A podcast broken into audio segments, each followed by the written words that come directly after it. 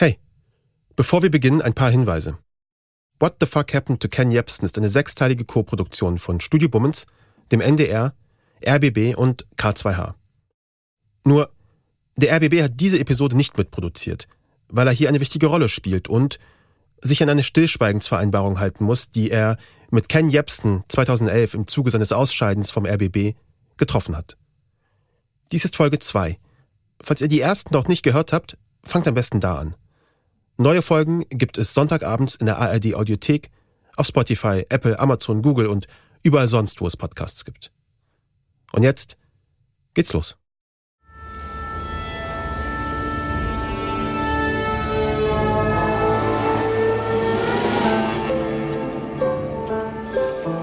Also ich habe, ähm, also es gab quasi, ach, lass mich, lass mich anders anfangen.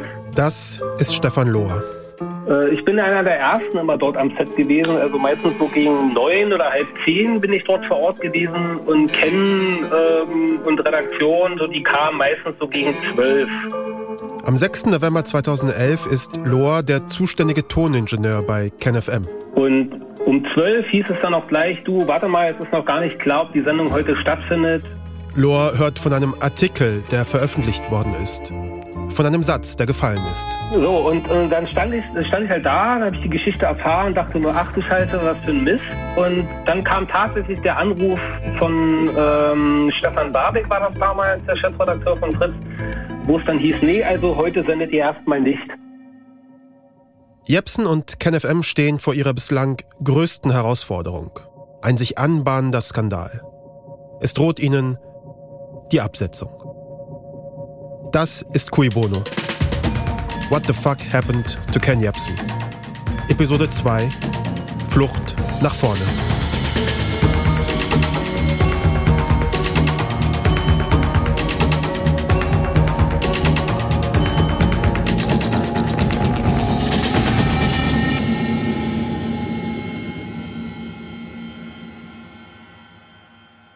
Nein, ich kenne ihn nicht. Ich habe ihn persönlich nie getroffen und ich habe auch bis vor zwei, drei Wochen den Namen noch nie gehört, obwohl ich relativ viel Radio höre. Er war für mich ein No-Name. Das ist Henrik M. Broder. Broder ist Publizist und Buchautor. Schon damals gilt er als Provokateur, unter anderem mit seinem Blog Die Achse des Guten. Jedenfalls, an diesem 6. November 2011, da veröffentlicht Broder einen Ausschnitt aus einer offenbar privaten Korrespondenz zwischen Jepsen und einem Hörer. Hier redet Bruder mit dem RBB Medienmagazin. Vor etwa drei Wochen habe ich eine Mail bekommen von einem Leser unseres Blogs Die Achse des Guten. Und dieser Leser äh, schickte mir diese Mail, die Ken Jepsen ihm geschrieben hatte und schilderte mir den Zusammenhang. Dieser Leser hatte sich bei Jepsen über eine seiner Sendungen beschwert. Es gab daraus eine kleine Korrespondenz und äh, in dieser Korrespondenz bekam der Leser oder der Hörer von RBB diese Mail, die er mir dann schickte. Dieser Text, er liest sich ziemlich konfus. Jepsen schreibt mit lauter Rechtschreib- und Grammatikfehlern. Er schreibt über alle möglichen Themen, die CIA, die NATO. Und er schreibt diesen einen Satz, der ihm zum Verhängnis wird. Ich weiß, wer den Holocaust als PR erfunden hat. Zunächst leitet Boda diese Mail an den RBB weiter, aber da kommt nichts zurück. Sondern da habe ich diese Mail online gestellt und dann ging der Zirkus los. Das ist alles, was passiert ist. Broders Vorwurf, Jepsen habe den Holocaust geleugnet, steht im Raum. Jepsen streitet ihn vehement ab, zum Beispiel in diesem Interview, auch mit dem Medienmagazin des RBB, eine Woche später wenn äh, sich jetzt durch den aus dem Zusammenhang gerissenen Satz, wenn sich da Menschen gekränkt fühlen, ganz besonders äh, die jüdische Gemeinde tut mir sehr leid. Ich muss sagen, dass die Vorwürfe, die daraus dann konstruiert werden, allerdings absurd sind, weil wer die Sendung KenFM kennt, weiß, dass äh, wir niemals so etwas behaupten äh, oder senden würden. Ganz im Gegenteil. Und das ist auch nachzuhören. Und äh, wir haben eine zehnjährige Geschichte. Wir haben Jepsen zu seinem Rausschmiss eine ganze Reihe von Fragen gestellt und um eine Stellungnahme gebeten. Er hat allerdings trotz wiederholter Versuche auf unsere Anfragen nicht geantwortet. Wann immer dieser Fall in irgendeiner Zeitung oder in irgendeinem Medium berichtet oder auch nur gestreift wird, wird gesagt, Jepsen sei wegen Antisemitismusvorwürfen gefeuert worden. Das ist Holger Klein. Er arbeitete damals bei Radio Fritz als Moderator, hatte mit Jepsen hier und da zu tun. Er hat viel zu ihm zu sagen, aber ein Antisemit? Klein sagt, Jepsen habe ein Kommunikationsproblem und er habe sich missverständlich ausgedrückt. Broder ist jetzt ja jemand, der das taktische Missverstehen ja im Grunde zu einer Kunstform erhoben hat. Broder hat diese Mail taktisch missverstanden und hat ein riesiges Fass aufgemacht. Ich weiß, wer den Holocaust als PR erfunden hat, bezieht sich auf Edward Bernays. Edward Bernays. Den Namen nennt Jepsen auch in der Korrespondenz mit dem Hörer. Bernays lebte 1891 bis 1995 und gilt als Begründer der modernen Theorie der Propaganda, die von ihm später Public Relations genannt werden sollte, also Öffentlichkeitsarbeit. Und Joseph Goebbels hat Bernays gelesen und verstanden. Das heißt, Goebbels hat mutmaßlich nach den Rezepten von Edward Bernays den Holocaust inszeniert. Ja, und also medial. Zumindest behauptet das Bernays in seiner Biografie. Ihm sei das zugetragen worden, dass Goebbels eines seiner Bücher in seiner Bibliothek gehabt hätte. Ich bin felsenfest davon überzeugt, dass Jepsen exakt das sagen wollte oder sowas ähnliches und dass es derart dämlich formuliert hat, dass man ihn taktisch missverstehen konnte, wenn man das wollte. Für Klein ist klar, Jepsen wollte sagen, Joseph Goebbels habe den Holocaust medial zu inszenieren gewusst, weil er eben Bernays Buch über Propaganda gelesen habe. Was Jepsen damit nicht gemeint habe, dass der Holocaust eine Inszenierung gewesen sei. Ein Schauspiel, nicht echt. Und das ärgert Klein. Dass Jepsen so missverstanden wurde. Nicht, weil er große Sympathien für ihn hegt, sondern weil sich Jepsen dadurch in eine Art Opferrolle begeben konnte. Auch andere Menschen aus dem Jepsen-Umfeld waren damals und sind heute vom Antisemitismusvorwurf nicht überzeugt. Ein damaliger Kollege zum Beispiel, der nicht namentlich genannt werden möchte. Ich kann nicht bestätigen oder wäre sehr überrascht, wenn Ken Jebsen ein Antisemit wäre. Das glaube ich nicht, aber das ist jetzt nur mein persönliches Empfinden. Ich habe aber Verständnis dafür, dass das, was er gesagt hat, als antisemitisch ausgelegt werden kann. Das ist für mich, das sind für mich trotz allem zwei unterschiedliche Dinge. Bruder sagt damals. Wow, wow, wow, halt, stopp. Ich muss mich kurz einmischen. Ich bin Daniel Donskoy, Schauspieler und Musiker. Ich finde das alles soweit, ja, ganz super gemacht, aber dass ihr hier die ganze Zeit von Antisemitismus sprecht und es noch nicht einmal erklärt habt, das ist schon ganz schön bescheiden. Na gut, dann muss es halt der Jude machen. Täterland, hergehört! Antisemitismus ist Judenhass. Kurz und knackig. In längerer Form das immer wiederkehrende Motiv des mächtigen, bösen Juden, der die Welt regiert und gegen den man auf jeden Fall jetzt etwas unternehmen muss. Und dieser Hass auf Jüdinnen und Juden wird hier gerade in Deutschland, sagen wir, sehr kreativ ausgelebt. Da gibt es körperliche Gewalt, verbale Gewalt, Online-Hass, propagandistischen Faschismus, Schmierereien und Schändereien vor Synagogen und jüdischen Friedhöfen. Alles Antisemitismus. Und dann gibt's noch Next Level Hate. Die Relativierung des Holocaust zum Beispiel. Da vergleichen sich Leute mit den Opfern des Nationalsozialismus, weil sie eine Maske tragen müssen. Auf ihren Armbändern mit gelben Sternen steht ungeimpft. Oder sie nutzen Nazi-Begriffe wie Endlösung zum Beschreiben irgendwelcher anderen Sachen. Damit wird das Leid von Millionen von Menschen runtergespielt. Uncool? Nein. Anti-fucking semitisch. Von der kleinen Relativierung zur Leugnung ist es dann auch nicht mehr so weit. Dann heißt es nämlich so schön, den Holocaust, die Shoah, habe es nie gegeben. Das ist nicht einfach nur antisemitisch. Das ist fucking Monstermodus. Und da wir ja mittlerweile so eine offene und diverse Gesellschaft sind, gibt's für jeden seinen ganz eigenen Antisemitismus. Mein Lieblingsbeispiel, der israelbezogene Antisemitismus. Den Staat Israel und seine Politik zu kritisieren, das kann man machen. Hey, das machen auch viele Jüdinnen und Juden. Da gibt's auf der einen Seite, Siedlungspolitik ist doof. Klar, cool. Dann gibt's aber, Israel will in Palästina eine Endlösung.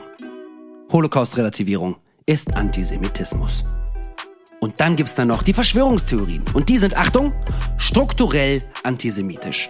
Heißt, von der Elite, die im Hintergrund die Fäden zieht, bis zu Jüdinnen und Juden, die angeblich die Weltwirtschaft steuern oder das Weltjudentum, wie die Nationalsozialisten das genannt haben, ja, da ist es nicht mehr weit. Also, wer eine Verschwörungsmentalität hat, der ist strukturell anschlussfähig für antisemitische Welterklärungsmodelle. Ist jetzt ein ziemlich dickes Brett, ich weiß, aber das war 1933 bis 1945 auch. Goodbye, zurück zu Keschrau. Broder sagt damals im Interview mit dem RBB Medienmagazin, er habe von verschiedenen Leuten gehört und er habe sich das im Internet auch angeschaut, dass Jepsen viel seltsamen Kram von sich gegeben habe. Ich war sehr überrascht, dass aus dem Kreise der RBB-Hörer unglaubliche verschwörungstheoretische Geschichten aufgebracht wurden, und zwar aus dem Kreise der Ken-Fans. Hier taucht der Begriff Verschwörungstheorie im Zusammenhang mit Jepsen auf. Ja, dieser Mann hat zehn Jahre lang seinen rechtsradikalen Schwachsinn live über einen öffentlichen rechtlichen Sender verbreitet. Das ist Ihre Interpretation? Nein, das ist das Ergebnis dessen, was er gemacht hat. Es ist nicht meine Interpretation. Wenn er stundenlang Geschichten darüber macht, dass der 9-11 einen Insider-Job macht, wenn er sich darüber auslässt, dass er hofft, es werde demnächst in Palästina ein Yad Vashem geben. Man stelle sich folgende Geste vor. In Palästina entsteht eine Art Yad Vashem, das all der palästinensischen Opfer gedenkt, die durch israelische Besatzung umgekommen sind. Und ein zukünftiger israelischer Präsident besucht dieses Mahnmal für den Frieden in einem neu gegründeten souveränen Staat Palästina und kniet dort nieder, wie einst Bundeskanzler Brandt vor den jüdischen Opfern in Warschau niederkniete. Nicht vorstellbar? Warum eigentlich nicht? Es werde demnächst in Palästina ein Yad Vashem geben, wo die Verbrechen der Israelis an den Palästinensern dokumentiert werden. Wenn er diese Gleichsetzung macht von Israel und Dritten Reich, dann brauche ich da nicht viel zu interpretieren. Wir haben diesen Ausschnitt noch einmal Christian Pfeiffer vorgespielt, den wir in der letzten Episode schon gehört haben. Er war damals Toningenieur bei KenFM und arbeitet heute bei Studio Bummens, der Produktionsfirma, die auch diesen Podcast produziert. Was wirklich nicht stimmt, ist, dass Jepsen zehn Jahre lang rechtsradikalen Unsinn verbreitet hat. Das ist nicht wahr. Was allerdings stimmt und was gut sein kann, dass Broder Sachen erkannt hat, die Fritz vorher nicht aufgefallen sind. Nämlich sein Hang zu Verschwörungstheorien. Ähm, was alles gute zehn Jahre vorher losging mit 9-11.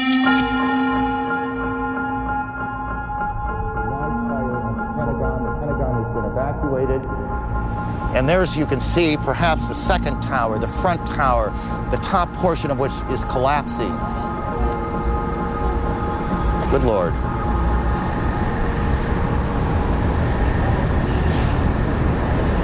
There are no words. Der Terroranschlag vom 11. September 2001 ist der schlimmste in der amerikanischen Geschichte.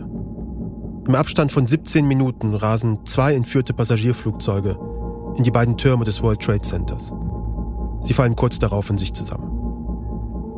Ein weiteres Flugzeug trifft das Pentagon. Fast 3000 Menschen sterben an diesem Tag.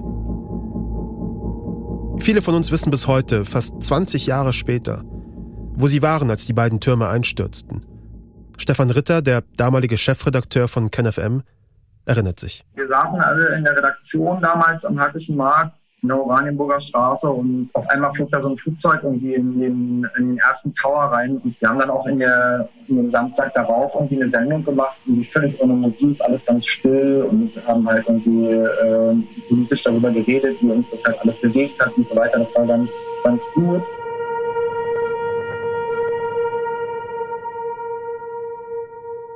Über 8000 Kilometer Luftlinie von Berlin entfernt, im amerikanischen Osten Texas, da propagiert ein Radiomoderator eine überraschende Erklärung für die Ereignisse des 11. September.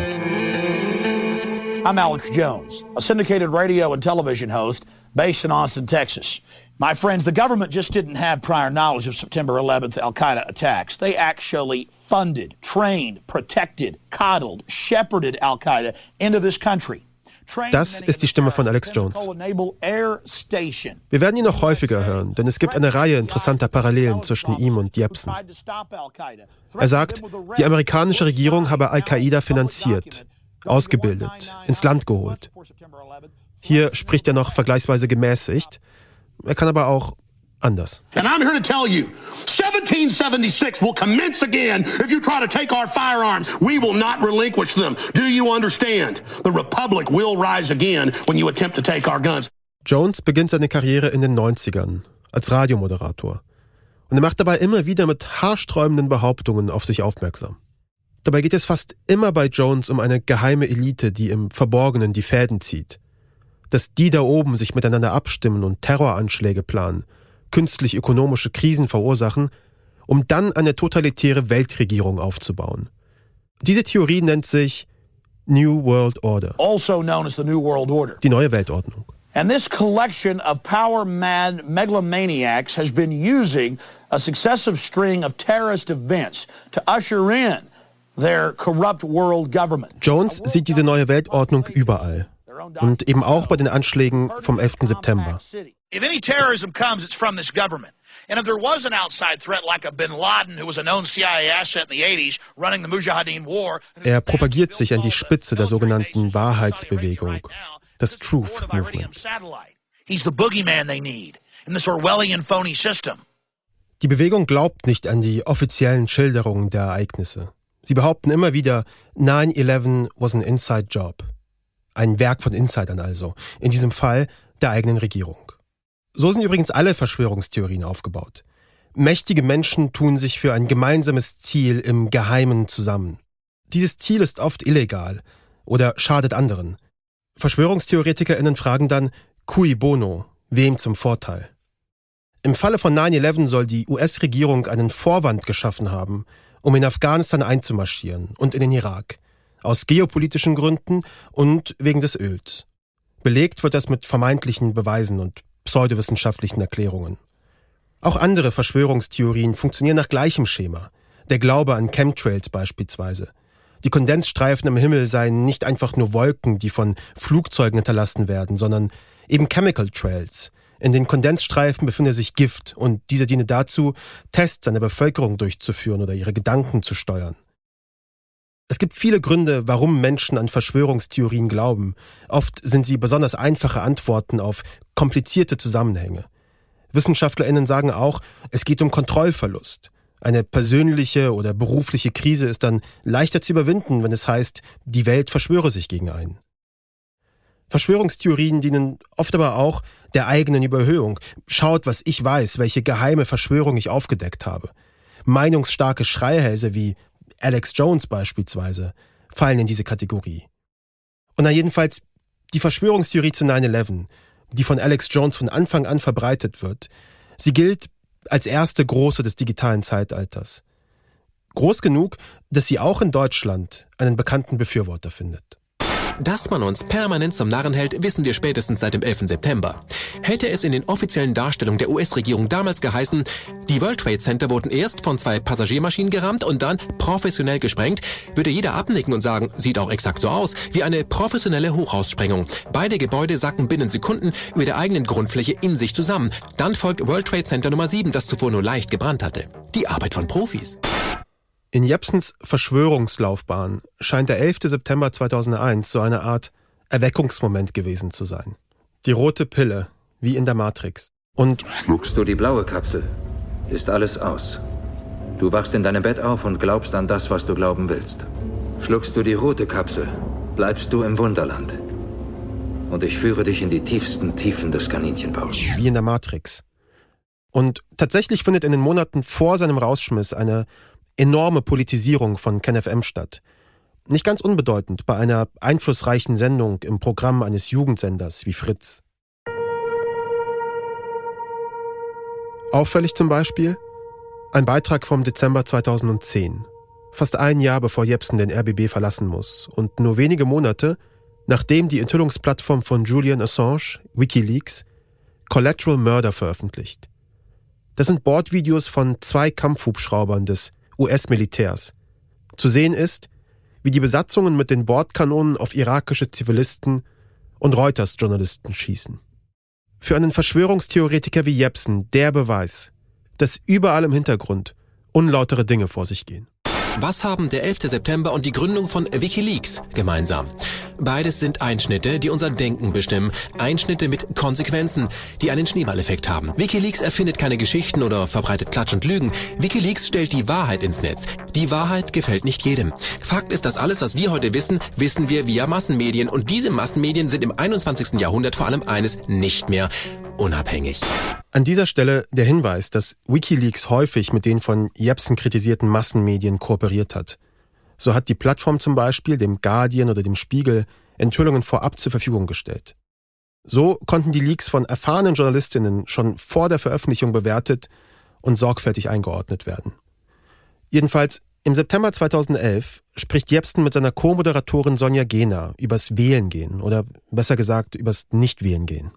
Ich gehe normalerweise in die Wahlkabinen und dann, wenn ich es nicht schaffe in die Wahlkabinen, weil ich ja sonntags oft arbeiten muss, dann äh, mache ich Briefwahl. Aber das ist richtig, dieses Mal habe ich äh, keinen Weg in die Wahlkabine angetreten und auch keine Briefwahl. Warum nicht?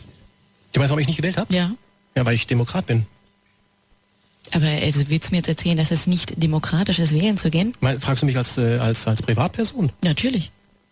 Ähm, also für mich ist es so, wenn du heute noch ähm, auf äh, zu einer Partei, eine Partei deine Stimme gibst, dann bist du auf das Wahlplakat reingefallen. Das ist eine Phishing-Mail. Ja, aber gar nicht wählen zu gehen ist doch keine, ist doch, ist doch Quatsch. Kannst du nicht machen. Bitte? Gar nicht wählen zu gehen, das ist ja keine Alternative. Das ist auf jeden Fall eine Alternative.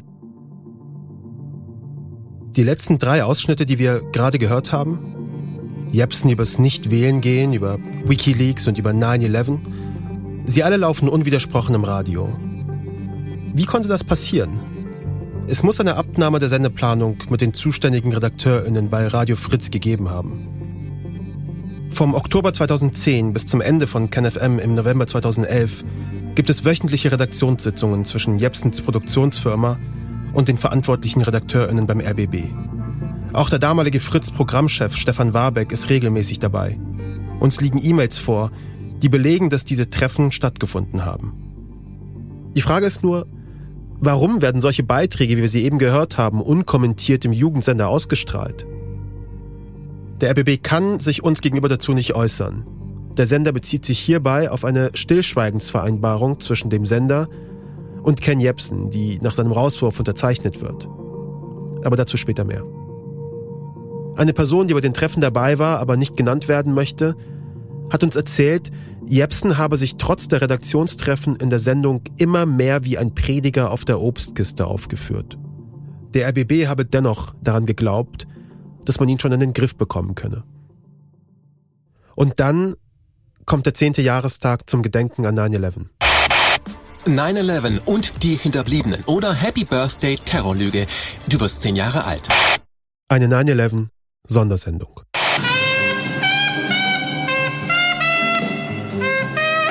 Die Bitte an die jungen Menschen lautet, lassen Sie sich nicht, nicht hineintreiben in Feindschaft und Hass gegen andere Menschen. Fanatismus zerstört jede Kultur. Bisher bekannte sich keine Organisation zu den Terroranschlägen.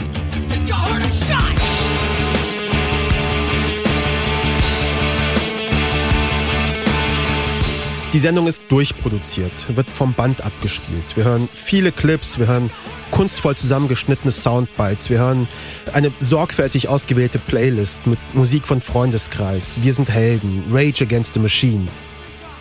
Die Sendung ist aber auch, anders kann man es gar nicht sagen, der vierstündige Versuch einer Beweisführung, dass der 11. September 2001 ein Inside-Job gewesen ist. Herr Bröckers, kommen wir auf die Geschichte, kommen wir, ich nenne es einfach mal Story, auf das Drehbuch. Man kann davon ausgehen, dass der echte Osama Bin Laden, es scheint ja mehrere zu geben, der hat also gesehen, wie er im weltweit im Fernsehen angeschuldigt und hat sich tatsächlich zu Wort, Entschuldigung, auch wenn ich es vielleicht gern gewesen wäre, aber ich habe damit nichts zu tun. Genau, so war's. Ja, er sagte, äh, äh Hi, ich bin Sascha Lobo. Ihr kennt mich vielleicht aus dem Internet und ich muss hier mal kurz reingrätschen, weil echt schwer verdaulich. Jetzt haben wir diesen offensichtlichen Quatsch mit der 9-11 Verschwörungstheorie einmal gehört. Aber bitte solchem Unsinn keine große Bühne geben, ohne das einzusortieren. Berichten ist wichtig, damit man begreift, worum es geht. Aber dann muss man auch analysieren oder widersprechen. Und zwar, weil solche Verschwörungstheorien eben auch dann wirksam sind, wenn man nicht sofort zu 100 Prozent davon überzeugt ist. Die verändern das Denken, die wecken ungerechtfertigte Zweifel sogar bei Leuten, die eigentlich gut informiert sind. Da behauptet jemand, der Mond ist aus Käse. Ist natürlich absurd. Aber das hört man einmal, zweimal und irgendwann sagen manche Leute, naja, ich war ja noch nicht auf dem Mond, kann ich nicht so genau sagen. Vielleicht gibt's ja doch eine kleine Chance, dass der Mond aus Käse ist. Und zack, Verunsicherung, Irritation, Zweifel an eigentlich feststehenden wissenschaftlichen Erkenntnissen. Deshalb sind Verschwörungstheorien so gefährlich. Völlig abgesehen davon, dass es zynisch, respektlos und menschenverachtend ist, sich mit so einer Tragödie wie 9-11 mit 3000 Toten profilieren zu wollen und mit der Aufmerksamkeitshupe zu tröten. So, sorry für die Störung, weiter geht's. Auch wenn ich vielleicht gern gewesen wäre, aber ich habe damit nichts zu tun. Genau, so war's. Ja, Besonders viel Platz bekommt der Autor und Publizist Matthias Bröckers. Er gehört in Deutschland zu den bekanntesten Vertretern von Verschwörungstheorien zum 11. September. Diese Sondersendung wird von den verantwortlichen RedakteurInnen offensichtlich abgenommen und ausgestrahlt. Die Verschwörungstheorien, die darin vorkommen, sie bleiben unwidersprochen, unkommentiert.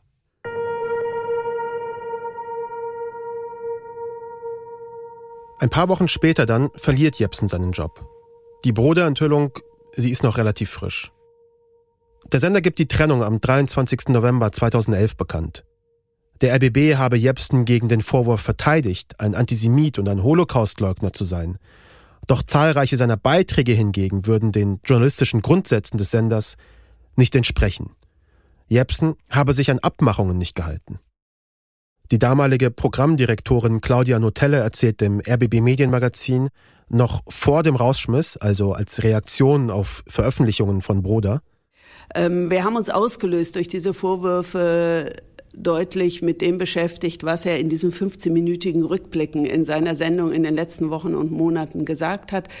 Das sind politische, sehr politische Aussagen, exotische, zum Teil wirre politische Aussagen, ähm, die ich, wenn ich ehrlich bin, so in unserem Programm in der Form nicht hören möchte, vor allem nicht so undiskutiert, so unwidersprochen, mit Belegen, die fehlen, mit Beweisen, die fehlen. Es, ist, es steckt auch ein gewisser missionarischer Eifer in diesen Aussagen. Offenbar beschäftigt sich der RBB also erst ausgelöst durch die Vorwürfe mit den Inhalten von KenFM und erkennt erst dann, also sehr spät, das Problem. Fritz-Programmchef Stefan Warbeck gibt seinen Rücktritt bekannt. Er übernehme für die redaktionellen Versäumnisse die Verantwortung. Das schreibt damals der RBB. Warbeck sehe sich nicht mehr in der Lage, das Programm angemessen zu leiten. Zum Fall Jepsen kann er sich uns gegenüber nicht äußern. Der RBB trennt sich von Jepsen und schließt mit ihm eine außergerichtliche Einigung.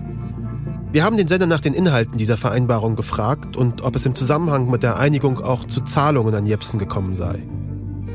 Der RBB kann sich zu diesen Punkten nicht äußern, verweist auf die getroffene Stillschweigensvereinbarung mit Jepsen und dass man sich daran halten wolle.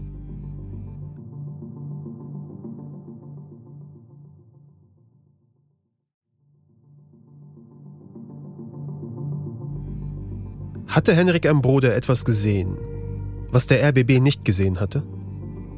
Dass nämlich Ken Jebsen seine Sendung im öffentlich-rechtlichen Jugendsender dafür genutzt hatte, Verschwörungstheorien zu verbreiten. Jebsens Karriere ist am Ende. Rauswurf von einer öffentlich-rechtlichen Anstalt nach zehn Jahren Radio Fritz. Dazu Antisemitismusvorwürfe. Damit ist er nirgendwo mehr willkommen. Also tritt er die Flucht nach vorne an. Er erfindet sich neu. Er lässt die öffentlich-rechtlichen hinter sich. Er lässt das Radio hinter sich. Er lässt das Fernsehen hinter sich. Und er macht sich unabhängig. Nur drei Monate später startet er KenFM neu. Auf YouTube. Was Jepsen damals aber noch nicht ahnt. Er kommt genau zur rechten Zeit.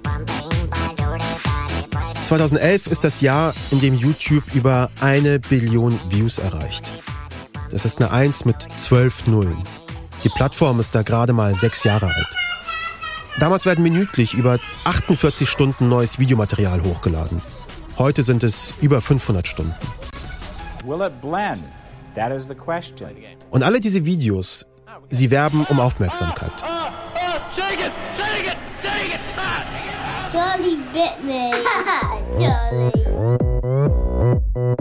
Clickbait ist das Wort der Stunde. Je mehr Klicks ein Video bekommt, desto sichtbarer wird es. Und je sichtbarer ein Video wird, desto mehr wird es geklickt. Mehr Klicks bedeuten mehr Reichweite, mehr Aufmerksamkeit, mehr Relevanz und auch mehr Werbeerlöse, mehr Geld. Opern Gangnam Style. What is up, guys? My name is.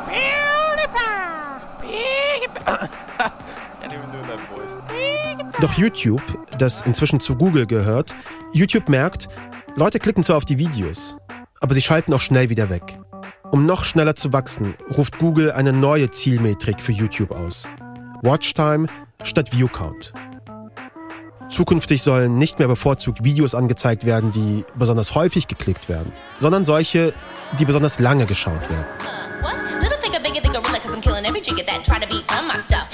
YouTube stellt dafür 2012 schrittweise auf einen neuen Empfehlungsalgorithmus um. Sogenannte Let's Plays laufen besonders gut.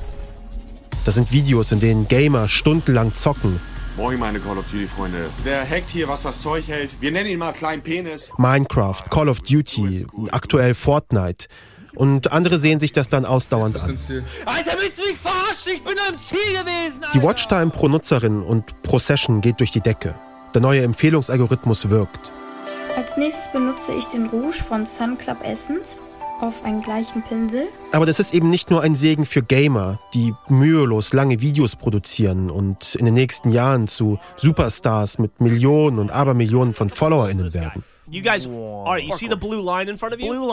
Sondern es ist auch ein Segen für VerschwörungstheoretikerInnen und ihre ellenlangen emotionalen Rants, Schimpftiraden, Interviews und Monologe. Und wer ist natürlich auch schon längst da und profitiert wie kein zweiter von dieser Algorithmusumstellung? I'm Alex Jones, a syndicated radio and television host based in Austin, Texas. Alex Jones. Schon 1999 startet Jones Infowars. Das ist der Name seiner Website und später seines gleichnamigen YouTube-Kanals. Dort verbreitet er rechtsextreme Inhalte, Verschwörungstheorien, Fake News. Infowars, tomorrow's news, today. Nach dem Algorithmuswechsel von 2012 erlebt Infowars ein sagenhaftes Wachstum auf YouTube. Jones Videos erreichten viele Millionen ZuschauerInnen und er baut fast zweieinhalb Millionen AbonnentInnen auf. Aber anders als auf seiner Website erreicht Jones auf YouTube nicht immer nur die gleichen Leute. Der Empfehlungsalgorithmus, er spült ihm neue UserInnen in seinen Kanal. Infowars wird auf YouTube so groß, dass Jones mit den dortigen WerbepartnerInnen-Programm gutes Geld verdient. Sowieso hat er ein Händchen dafür, aus seinen Verschwörungstheorien und Hetzereien Profit zu schlagen. We have Vitamin Mineral Fusion and Turbo Force and DNA Force Plus and 8-Pack Power Stack and Real Red Pill and Real Red Pill Plus and Jones propagiert ja die Bedrohung der AmerikanerInnen durch die neue Weltordnung. Armageddon quasi. You're in a death battle, New World Order. We know. You're in one with us.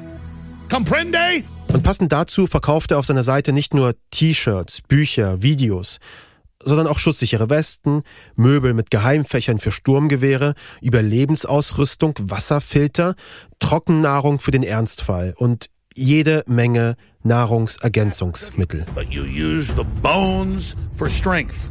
We are now introducing Caveman by InfoWarsLive.com, the ultimate in true paleo nutrition with bone broth, turmeric root, chaga mushroom, and seven total primal superfoods in a single great tasting formula. Laut Recherchen der New York Times erzielt Infowars bereits 2014 20 Millionen Dollar Umsatz, ein Großteil davon durch den Online-Shop. Für Jones lohnen sich Verschwörungstheorien. Er wird zum Millionär. Doch bei ihm und Infowars geht es um mehr als nur die Verbreitung von Verschwörungstheorien und den Umsatz, der damit erzielt werden kann. Ein Albtraum ist wahr geworden in einem beschaulichen kleinen Städtchen, Newtown. An der Sandy Hook Grundschule haben 600 Kinder gerade ihren Tag begonnen. Da fallen Schüsse. Adam Lenser, 20 Jahre alt. Er schießt am 14. Dezember 2012 in der Sandy Hook Grundschule 28 Menschen. Darunter 20 ErstklässlerInnen. Präsident Obama muss mit den Tränen ringen. The majority of those who died today were children. Uh, beautiful little kids between the ages of 5 and 10 years old.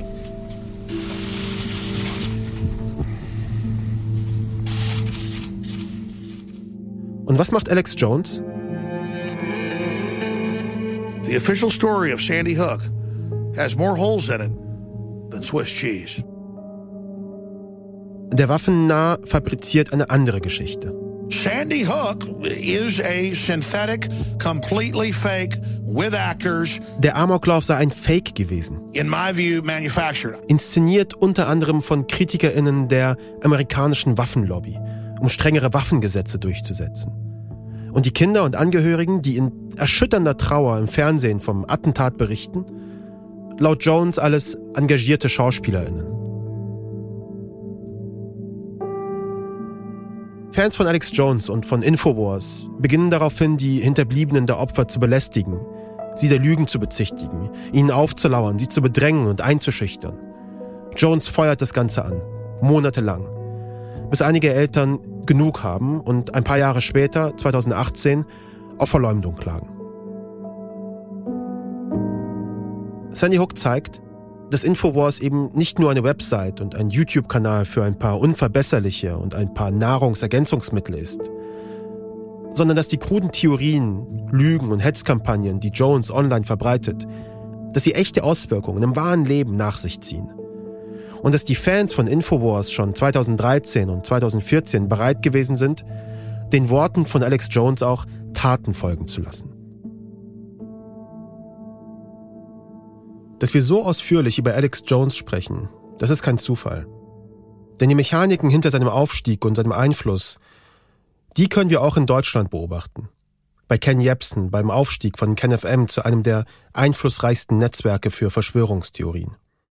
Denn dieser Aufstieg ab 2012, nach seinem Rausschmiss vom RBB also, der verläuft nach ähnlichen Mustern wie bei Infowars und dem Demagogen Jones. Zur Zeit von Sandy Hook da kennt Jepsen Jones offenbar noch nicht, wie er es Thilo Jung gegenüber in einem Interview behauptet. John Smart fragt, warum willst du unbedingt der deutsche Alex Jones werden? Ich weiß nicht, wer Alex Jones ist. Gut. Doch ein paar Jahre später, 2018, da sieht es schon wieder ganz anders aus. Damit sind wir bei Alex Jones, dem erfolgreichsten freien Journalisten in den USA, jedenfalls reichweitenstärksten. Jepsen weiß zu dem Zeitpunkt nicht nur, wer Alex Jones ist, offenbar imitierte ihn sogar. 2020 schminkt er sein Gesicht bleich, schwarz um die Augen, grün gefärbte Haare, roter Fratzenmund. Als Batman-Bösewicht Joker maskiert, so tritt er, wie Jones zuvor auch schon, vor die Kamera. Was haben wir eine Scheißangst? Mann, haben wir eine Scheißangst, wie das ausgeht. In der nächsten Episode von Cui Bono, What the Fuck Happened to Ken Jebsen. Begrüßt bitte herzlich Ken Jebsen. Jebsen ist ja tendenziell links, anti-amerikanisch, pro-russisch, antikapitalistisch. Das alles findet er bei den Mahnwachen wieder. Da stört es ihn nicht, wenn da auch Leute sind, die anders Die schwersten Straßenkämpfe in der Ukraine seit Beginn der Proteste gegen Präsident Janukowitsch vor drei Monaten. Wir erleben, dass es äh, viele Menschen gibt, die für den Frieden sind. Und da gibt es welche, die sind auch für den Frieden. Die stehen von euch aus jetzt rechts. Aber die wollen einen und anderen Weg. Das war ein ganz klarer Moment für mich, wo die rechten Kräfte in der Community von KenFM den Diskurs übernommen haben. Das Format KenFM, wie wir es jetzt kennen, hat mit dem Format KenFM, wie ihr es kanntet, als Radioformat nicht mehr so viel zu tun.